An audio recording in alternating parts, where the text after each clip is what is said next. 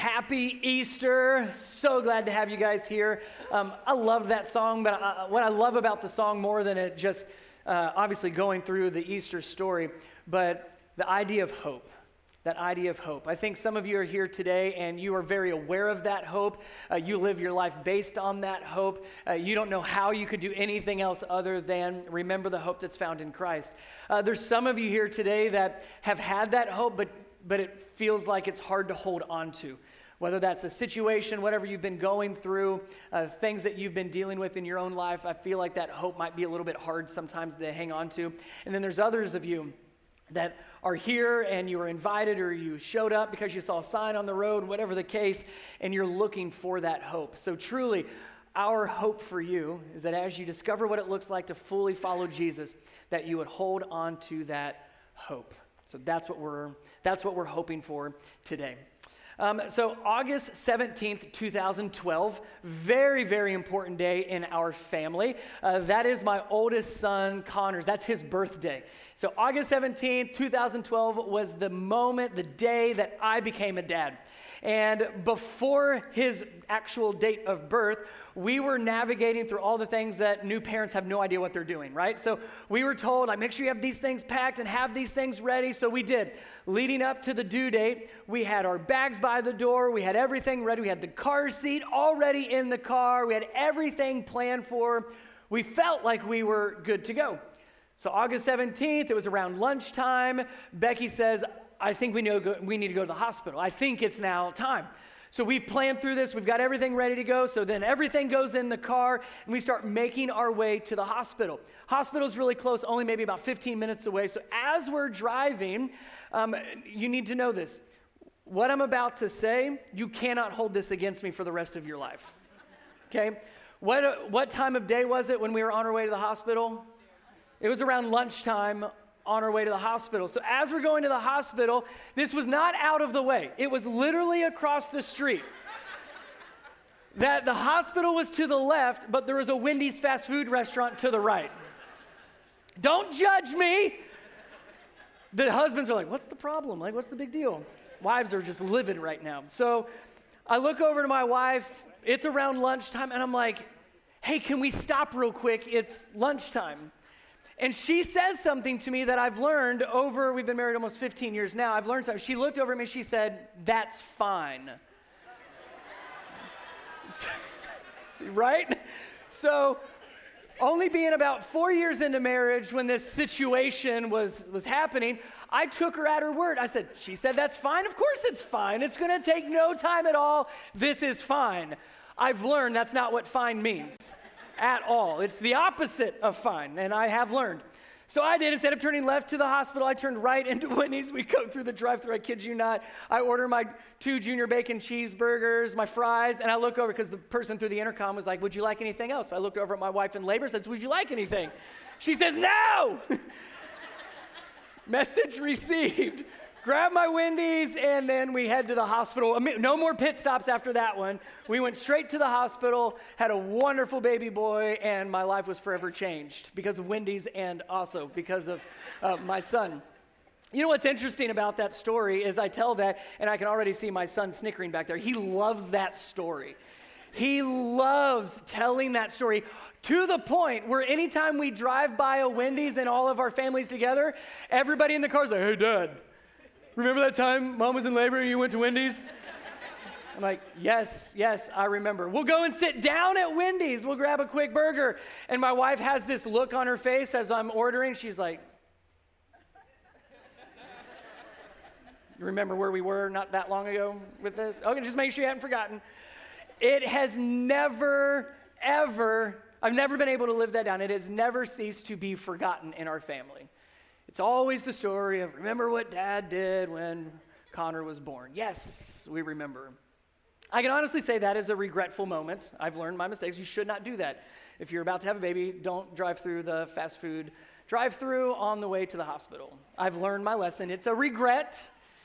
Right? Know what tends to happen with regrets in our lives is they don't go away. Right? When you have a regret, you have something in your past that you're not proud of. It's the shoulda, woulda, couldas. If I could have done it differently, I would have. If I could go back, I would change it. It's that regret that tends to stick with us. We can't get past us. It almost just keeps reminding itself in our lives. Remember when, remember when, remember that regret. And over time, here's what happens over time, regret turns into guilt. And when you hold on to that guilt, it will manifest into shame. And shame will change your life for the worst. Because shame, you always feel unworthy. Shame, you never feel good enough. Shame, you can never move forward. Shame will hold you back and move you backwards. But that regret that never seems to go away, that guilt that seems to haunt us, and that shame that never seems to let us go, it impacts every moment of our lives. Decisions we make, choices we make, how we think about ourselves, how we view others, the words we use, the thoughts we have, every single action, if we're not careful, that regret to guilt to shame will have a tight grip on us for the rest of our lives. Oftentimes, we're even beginning, we even allow ourselves to begin to be defined by our greatest regrets and by our guilt and by our shame. Peter, one of the maybe most well known disciples out of all the 12, Peter's known for a lot of things, but perhaps what he's most well known for is maybe his biggest regret. Let's test that here. So, Peter, one of the 12 disciples, regardless what you know about him, regardless how much or little you know about him, Peter denied Jesus how many times? Three. Isn't that great? That out of all that Peter did, out of all that who Peter was, everything that he accomplished, everything that he was part of, all the good that Peter did, here we are thousands of years later remembering his greatest regret, his greatest moment of sin and guilt and shame. In fact, let's look at that. Let's see what happens in, in that moment. If you have your Bibles, uh, we're going to be in John chapter 18. If you've got a Bible, be there. If you don't have a Bible, I'll put the verses on the screen, but I've got a bunch of Bibles out in the lobby. Those are our gift to you. If you don't have a Bible that you can read and understand um, or find, grab one on your way out. That's our gift to you. John 18, starting in verse 17. Here's the story of Peter's denial. The woman asked Peter, this is as Jesus is basically being on, uh, put on trial. Peter's out in the courtyard and people are recognizing him. The woman asked Peter, you're not one of that man's disciples, are you? Like, I recognize you. You're one of his followers. No, he said, I am not. Because it was cold, the household servants and the guards had made a charcoal fire. They stood around it warming themselves, and Peter stood with them, warming himself. And if you keep reading, you'll notice the other two times that Peter denies knowing Jesus. As they're huddled around the fire, people keep showing up and recognizing Peter. You're that guy that was with Jesus, right? No, I've never seen him in my life. Denial number two. Still huddled around that charcoal fire, somebody else comes up and says, No, I know, I know you from walking around with Jesus. I know I've seen you with him before. I have no idea what you're talking about. I am not that man. Denial number three. And if you know the story, then the rooster crows. And at that moment, Peter realizes what he's done. Jesus even called it beforehand. Peter, you will deny me three times before the rooster crows. And at that moment, regret, guilt, and shame started to take over in Peter's heart and in his life. But what's great is we're celebrating the fact that Jesus is alive that he is risen, that he has come back from the dead. And what that means is that Jesus has conquered both sin and death, that he has taken away our shame, he has taken away our guilt. Scripture says that he has taken our sin as far as the east is from the west, that he no longer holds that against us. And that's great news, not just for the future and the hope that we can have to live in eternity with him in heaven forever. No, we get to live in that promise today. And that's what I want you to see. As we're going to go through the rest of Peter's story, I want you to see what it looks like to live in freedom with Jesus. What it looks like to have life and life abundant in using Jesus' words. Oftentimes, we view Jesus' resurrection in two ways. We view it as a historical fact, we believe that he came back from the dead, or we view it as the hope of eternal life, that we are going to be in heaven one day for those who believe and call him Lord and Savior. Both of those are true, but you're missing a really big piece of it that we get to live in that life and with that freedom today. We don't have to hold on to that regret and guilt and shame and sin. Because of what Jesus did on the cross and because he is alive and he has taken away guilt and shame, we have the opportunity to live in freedom as followers of Jesus. So I want you to see that in Peter's life, and then we're going to talk about what that looks like for us. So you're in John 18, flip over just a couple pages probably to John 21. John 21, Jesus has already been crucified.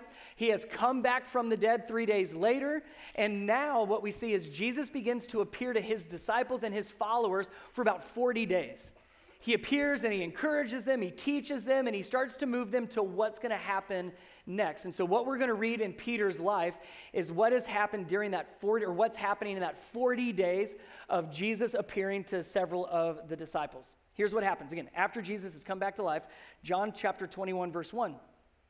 Later, Jesus appeared again to his disciples beside the Sea of Galilee. This is how it happened. Several of the disciples were there Simon Peter, Thomas, Nathanael from Cana in Galilee, the sons of Zebedee, and two other disciples. Simon Peter said, I'm going fishing. Well, we'll come too, they all said. So they went out into the boat, but they caught nothing all night.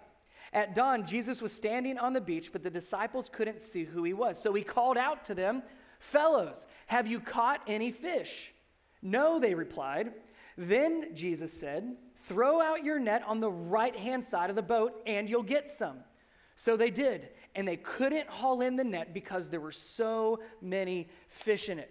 Now, if you were to look back in Luke chapter 5, you would see that this scene that is unfolding is almost identical to the same scene where Jesus first met and called Peter to be a disciple and a follower of his. It's literally the same scenario.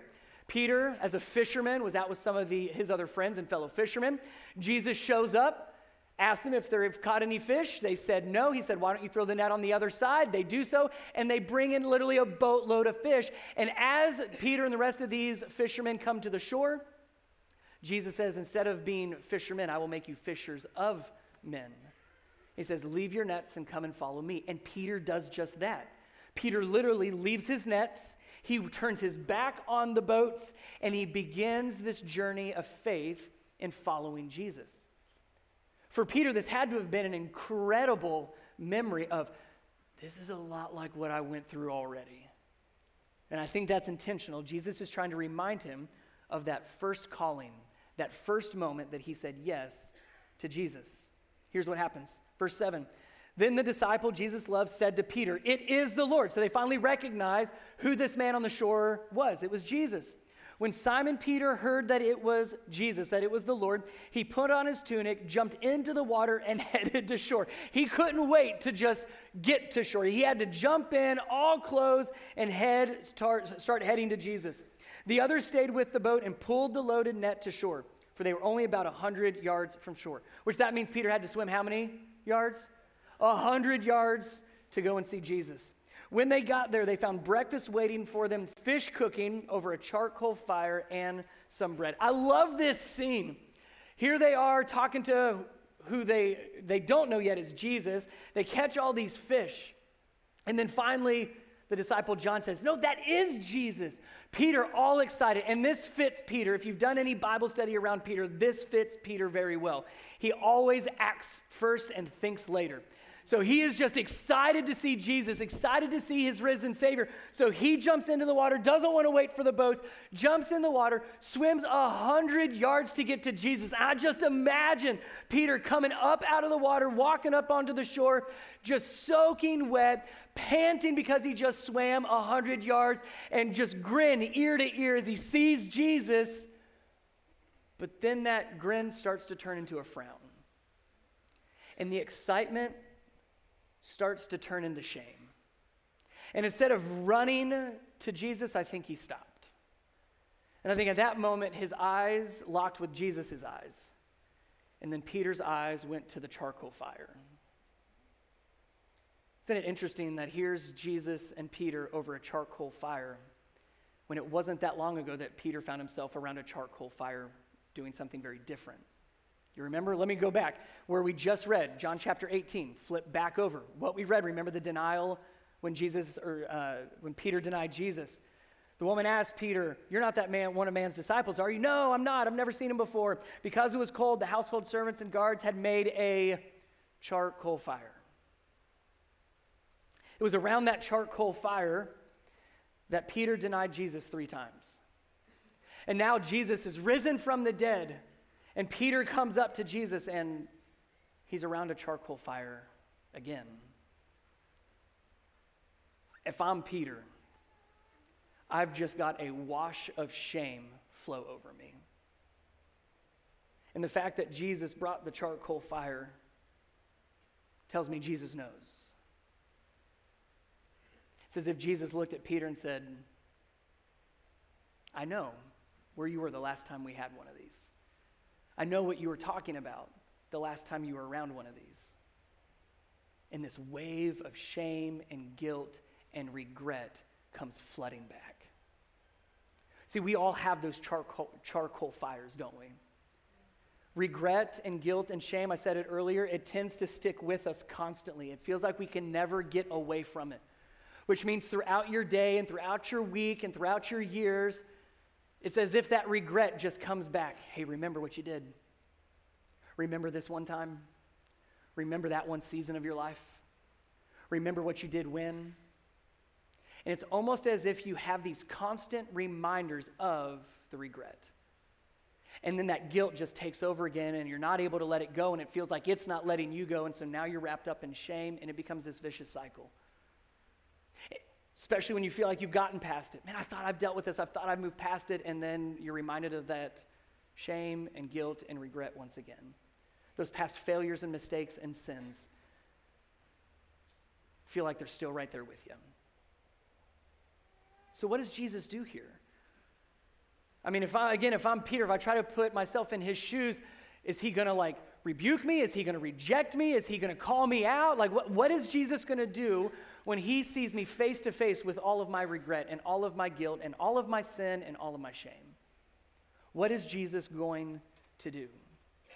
Well, let's see. So they have breakfast. The rest of the disciples show up in the boat. They all have breakfast. I'm sure they walked in and like it was real tense and they're like, whoa, what'd we miss? So they all sit down. They have a really awkward breakfast, is my guess. And then Jesus is going to ask some questions. Now, if you've been with us the last month or so, we've been looking specifically in the Gospels at questions that Jesus has asked.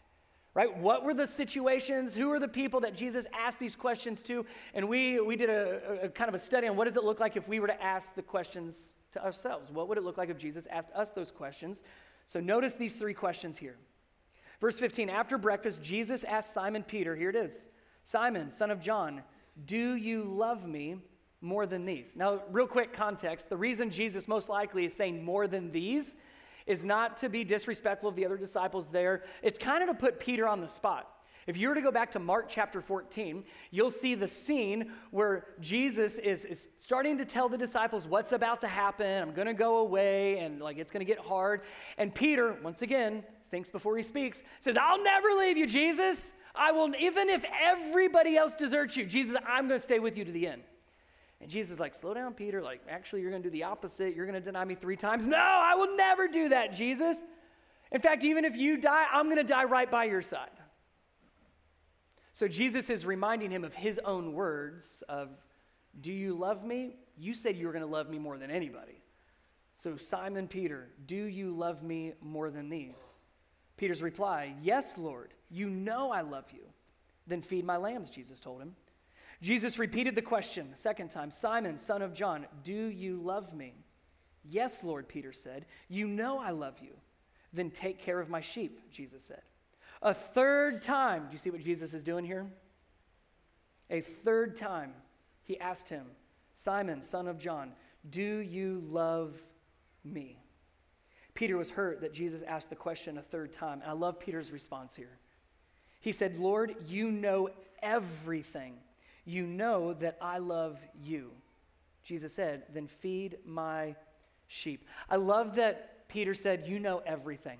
It's almost like it took three times of Jesus asking this question for Peter to admit, Jesus, I, without a doubt, I know that you know what I don't want you to know.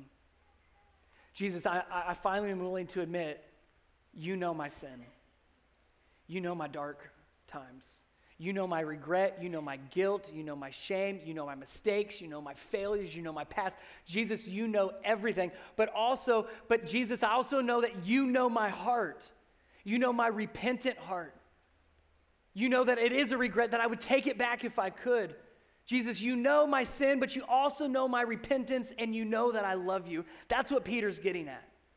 He's recognizing, yes, Jesus, you know everything my sin, but also my heart. You know everything, and you know that I love you. And then again, just like the other responses, Jesus said, Then feed my sheep. I love what Jesus is doing here. You see it? He, he's redeeming Peter.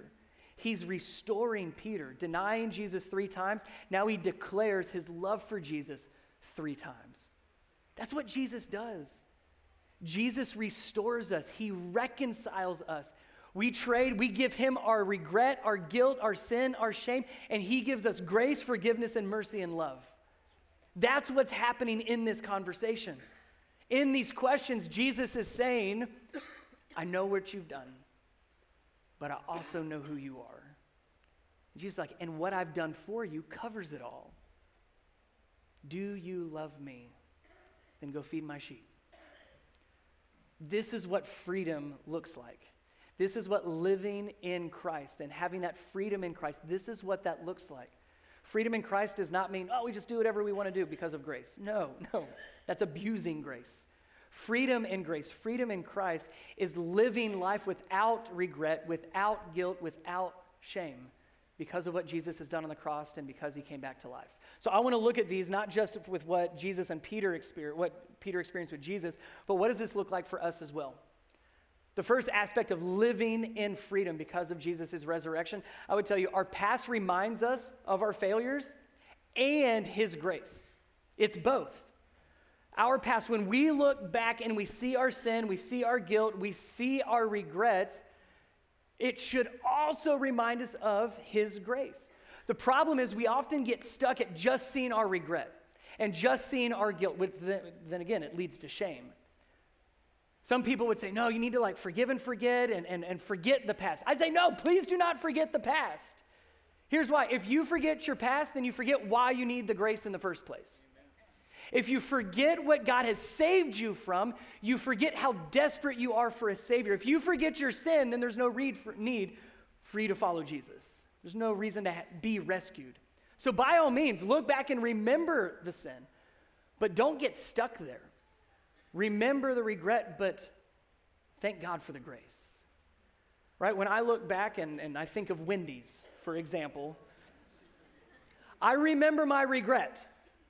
But you know what else I'm reminded of? I look back and I think of Wendy's and I'm like, I shouldn't have done that. Oh, but by the end of the day, I was a dad. And for me, Wendy's is both it is regret and incredible grace. When we look back on our sin, it should evoke that conviction of, man, I sinned. Oh, but His grace is greater. When we look back, we should be filled with gratitude because of His grace, not regret because of our shame. That's what Peter gets to do. He gets to look back in the presence of Jesus and recognize his regret, but he's in the presence of grace. Freedom allows us to look back but also to remember and to be grateful for the love, forgiveness, mercy, and grace that only comes through Jesus. Second thing I would say to you is don't let what you did keep you from what Jesus wants you to do. See, regret has, has a way of leading you backwards, not moving you forwards. Grace will move you forward. That's what freedom looks like, is moving forward into where Jesus is calling you. What was Peter doing before he had breakfast with Jesus in this scene? When we started reading out John 21, talk to me. What was Peter doing with a few other disciples? He was out he was out fishing. Now that's a little interesting because earlier in Peter's life when he first met Jesus, Jesus called him away from the life of a fisherman. Jesus said, Peter, I'm going to make you fishers of men. And then scripture tells us in Luke 5 that then Peter left his nets, walked away from the boats. He walked away from that old life, stepped into a new life, having faith in Jesus and following him. So, my question is, what is Peter doing back out as a fisherman again? Sure, maybe it's a hobby, maybe it's just something he likes to do, maybe. Or does regret have a way of pulling us back? Does regret have a way of pulling us back into that old life, into the former life? Instead of moving forward, we see Peter start to go backwards. What is regret doing to you? What is the old life that regret keeps pulling you back into? What are those old habits that guilt and shame keep pulling you back into? Regret will move you backwards, but grace will let you walk forward in freedom. Don't let what you did keep you from where Jesus wants you to do and where he wants to lead you because he's got a plan and he wants you to take next steps. And here's the thing for Peter, that had to have been scary. He's following this rabbi who then was crucified, came back to life, and Peter's got to be thinking, I have no idea what I'm supposed to be doing right now. Like, I left my old life and I'm supposed to be living this new life, but I don't exactly know what that life looks like. And instead of walking into the unknown, instead, he says, I'm going to just go back to what's familiar. I'm going to go back to what I used to do and used to know. Scripture tells us in 2 Corinthians 5 that we are a new creation with a new life. Friends, don't go back to the old life. When you say yes to Jesus and you receive his grace and you get to walk forward in freedom, don't turn back. We follow him, no turning back, even if we don't know what that next step looks like. Don't let your regrets take you backwards. Move forward in the grace and freedom that's found in Christ. Last thing I would say to you has to do with what Jesus responded uh, to Peter when he answered the question. Remember kind of the dialogue? It follows the same rhythm of, Do you love me? Yes. Well, then, and he gives basically the same idea, different language, but it was take care of my lambs, feed my lambs, feed my sheep, take care of my sheep, that idea. Every single time that Peter answered, Yes, I love you, Jesus responded back with an action or a command. Great, now get to work. That's basically what he's telling Peter. And that's for us as well. Living in the freedom that comes from Christ and his resurrection, we are forgiven. Now let's get to work. If you're a follower of Jesus, a believer, we have work to do. Just like Peter, we are asked that question Do you love me? And if the answer is yes, then let's get to work. What's the work? Feed my sheep. Let me help you understand that because that probably doesn't translate very well for us today, does it? Feed my sheep. Jesus talked often about sheep, and when he did, he was referring to other people. So, anybody else, the people around you, your friends, your family, your neighbors, your coworkers, the strangers, your community, all the people around you, there's the sheep. And Jesus said, Here's what you're to do with them you're supposed to feed them, take care of them. We might use the phrase, love others, love them. If you've grown up in church, I'm sure you've heard the phrase, love God and love others. Yes, that comes from the greatest commandment where Jesus said, Love the Lord your God with all your heart, soul, strength, and mind. And the second is like it love your, finish it with me, love your neighbor as yourself. That's right. But don't miss why we do that. Don't miss. Don't miss that the, the, the job is not just go out and, and be nice. The job is not just go out and, and love others. No, we love others so that we can point other people to Jesus. In fact, in Matthew chapter 5, what we now call the Sermon on the Mount, Jesus was telling his listeners and his crowds and his disciples, he's like, let your good deeds shine bright for all to see. Yes, love others and serve others and be kind and be respectful. Make a difference in this world. Absolutely. Be full of generosity and compassion. Do all of that so that people will give your Father in heaven glory and praise. So, why do we love others? Why do we serve others? Why are we generous? Why do we have compassion? Why do we care? Why do we take care of other people? So that we have an opportunity to tell them the hope of Jesus. See, the work of a Christian, the life of a Christian, is not to be nice and do good. A lot of people are doing a great job at being nice and doing good. It has nothing to do with faith. The life of a Christian is to fully follow Jesus and to lead others to him. Now, we do that by loving and by serving and by our generosity and by our compassion. We most certainly do those things, but we do them so that we would have an opportunity to tell other people about the, the reason we love. We love because He first loved us, we forgive because He first forgave us. So we have an opportunity to present the gospel and tell people the greatest news ever told that Jesus came for me and for you, took our sins away defeated both sin and death on the cross and rose again three days later, and now he is alive and his spirit lives in us. We have the opportunity to tell people that through our acts of kindness and our acts of love. So that's what freedom looks like. We don't live in regret, we don't live in shame, we don't live in guilt. We live in grace. And that grace changes everything because he is alive. So, what if, what if Jesus asked you that same question? Do you love me? Because if you want the freedom that comes through Jesus, you have to answer that question. That was Jesus' whole point with Peter here. You want to keep walking in what's next? You want to keep experiencing this grace in this life? Then you have to answer this question Do you love me? Do you love me even when it doesn't make sense? Do you love me even when it's difficult? Do you love me when you disagree? Do you love me in the good times and the bad times? As you know, love is more than just a feeling, it's a choice, it's a decision, it's a commitment. So, what if Jesus asked you, Do you love me? Jesus, I just need a little bit more understanding before I answer the question, Do you love me? Jesus, I just, there's a few things I don't quite see eye to eye with you on, but do you love me?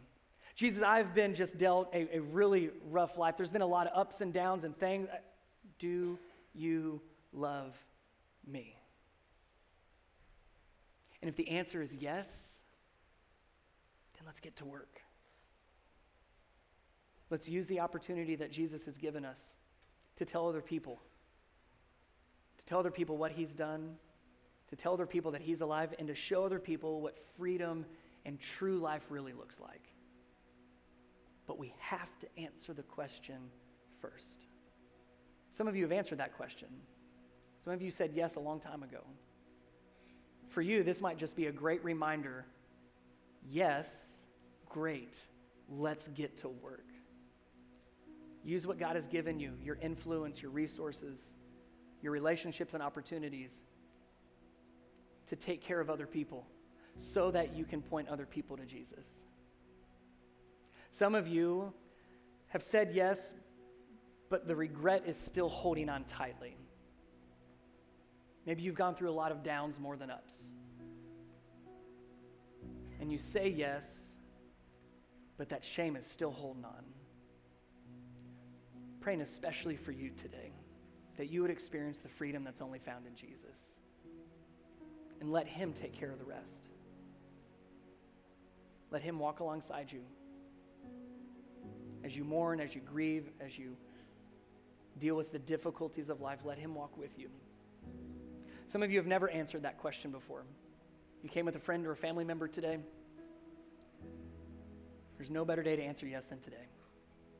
So here's what I'm going to ask of you. If you'd close your eyes, bow your head, not because this is what you were taught in Sunday school, but because this will get rid of a few distractions around you and let you focus. You would quiet your heart, you would quiet your mind, and you would answer that question for yourself. Romans chapter 10 tells us that anyone who believes that God sent his son Jesus and believes that he was raised from the dead and confesses with their mouth that he is Lord will be saved. In other words, yes, Jesus, I love you. I'm not going to ask you to raise your hand. I'm not going to ask you to repeat after me. I would rather you fumble through the words as an act of love and authenticity than just do something that I lead you through. So let's go before Him, our Savior, who is alive and gives us freedom and grace. Jesus, we come before you and we thank you so much for what you've already done. Thank you for coming for me, for the entire world, to take our sins away once and for all. Thank you for taking away the guilt and the shame. So that now, as we remember back and we remember our regrets and our failures, our mistakes and sins, we actually have reason to celebrate because of what you've rescued us from, what you've delivered us from, the grace that you've given when we never deserved it. May our past bring us to gratitude, not shame, because of your grace, Jesus. Jesus, thank you for loving us more than we could ever imagine. And I pray that every single one of us here today would answer that question for ourselves Do we love you? Jesus, I love you with all my heart, with all my soul, with all my strength, with all my mind. And we are not perfect. Oh, but you love us perfectly. Thank you for the freedom that we, are, that we can find in a relationship with you. In Jesus' name, amen.